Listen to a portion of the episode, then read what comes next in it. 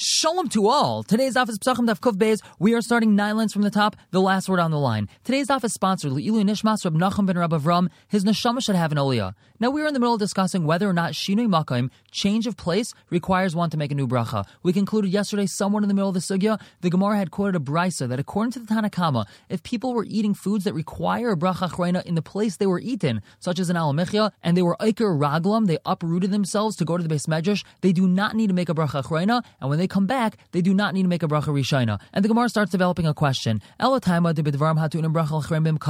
It's only because they were eating foods. They require bracha achrayna in the place they were eaten. That when they leave, they don't need to make a bracha achrayna. When they come back, they don't need to make another bracha rishayna. However, if they were eating foods that do not require bracha achrayna in their place, such as they were drinking water, or they were eating fruit, even according to the rabbanon, meaning according to the When they leave to una mafreya, they would need to make a bracha achrayna. And when they come back to una chatchila, they would need to make another bracha. Let's say this is refutation Rabbi Yochanan that had said that shinu makam does not require new bracha, no matter what type of food you're eating. The Gemara asks, Didn't we already refute Rabbi Yochanan one time on Kuf Aleph based on the top? So the Gemara replies, So let's say this is another source of a tiyofta on Rabbi Yochanan. So the Gemara says, Rabbi Yochanan. Would tell you, adin. It's very possible this brisa is saying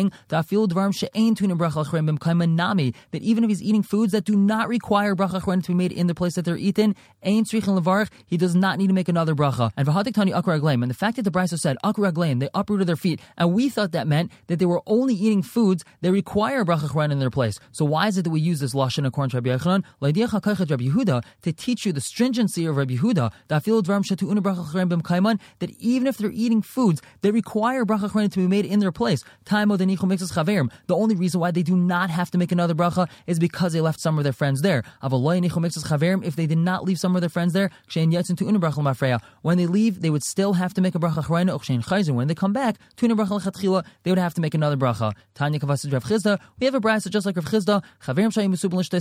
We have friends who are sitting around and they're drinking wine, and they get up and they leave, and then they come back. They do not have to make another bracha. That's because they were drinking something or they were eating something that required a bracha chorina in its place, and therefore it's not considered like they left. It's not considered like they broke their kvias, and therefore they do not have to make a new bracha when they come back. And now we go back to the sugya we were discussing two daf ago. A person started eating a meal erev Shabbos and went all the way till Shabbos. Rabbi Yehuda told us that he has to stop his meal and make kiddush, and Rabbi Yossi said that he's allowed to continue. And now we expound on that. Tan Rabban, we have a brisa. Bnei Chabur Shayim A bunch of people are sitting around and they're eating a meal erev Shabbos.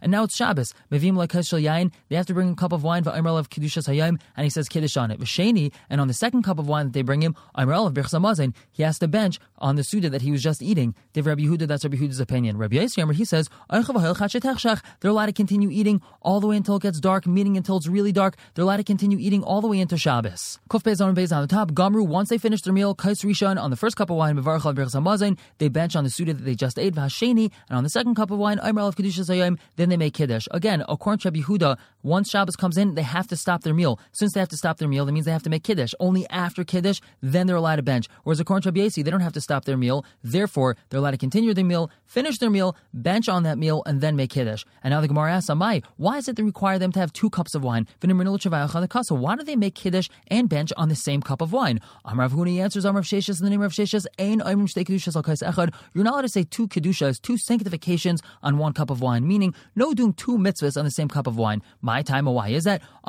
Like he says, Lafishain oisin mitzvahs chavilas. So we don't make mitzvahs into bundles. When you try to bundle a whole bunch of mitzvahs together, it makes it look like you're not really interested in doing the mitzvah. Therefore, you have to have two separate cups of wine, one for kiddush, one for benching. The Gemara asks, "V'lo, you're really allowed to make two brachas on the same cup of wine?" Tanya, we have a brayso. Hanechas lobesa matzah Shabbos. A person comes home matzah Shabbos. He came back from Hayriv. Mevarach al yain makes a bracha on the wine, bari priagofen, val ma'or, and then on the candle that's bari ma'aresh, val besamim, and then on the besamim v'achkach omer havdalah kais, and then he makes the bracha of havdalah. V'im eloi el kais echad. But let's say he only has one cup of wine. Minichol achar mazin. He saves that cup of wine till after he finishes shalosh shodis, meaning he doesn't bench on that cup of wine. Umishal kul la'achrav, and then he links all the brachas together, meaning instead of benching on that cup of wine for Shal Shodis. He doesn't bench. He goes to Ma'ariv. He comes back home. Then he benches and then makes Havdalah. So we see from here that he's allowed to bench and make Havdalah on the same cup of wine. The Gemara answers Ein Lishani. When he doesn't have wine, that's different. If he only has one cup of wine, so that's a unique circumstance, and he's allowed to make two brachas on the same cup of wine. The Gemara asks, that's not true. But Yantiv Shechali is Shabbos. We have Yantiv that fell out after Shabbos, meaning Yantiv is on Sunday.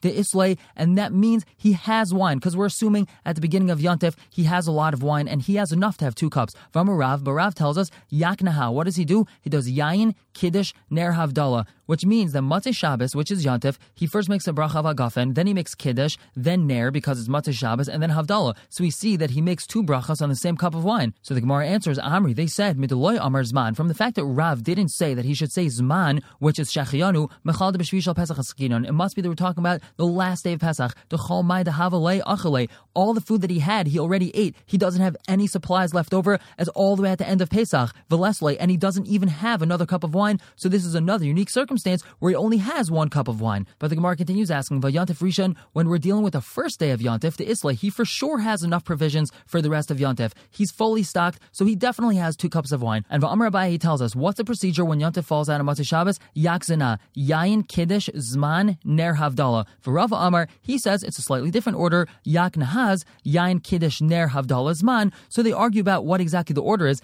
However, we see they both agree that you make Kiddush and Havdalah on the same cup of wine, and he most definitely has ample wine, he for sure is able to make Kiddush and Havdalah on two separate cups, but nonetheless, he doesn't have to. So the Gemara answers, you're right. El Havdalah Kiddush Chada Milsahi. Havdalah and Kiddush, it's the same thing. It's the same exact bracha. Why is that? Because we're just trying to sanctify Shabbos or Yontif and show that this day is unique. Shabbos is a unique day. It's more unique than Yontif, and it's different from every other day of the week. And Yontif is a unique day because it's Yontif, and it's not Shabbos. So therefore, Havdalah of Shabbos and Kiddush of Yontif, it's basically the same bracha, and therefore, it's allowed to be made on the same cup of wine. But Hamazon v'Kiddush Trey Milininu, Berachas Hamazon and Kiddush are two completely separate things, and the only time you're allowed to make them on the same cup of wine is if you don't have two cups of wine. But if you have two cups of wine, then bench and Kiddush would have to be made on two separate cups of wine. We're going to stop here for the day.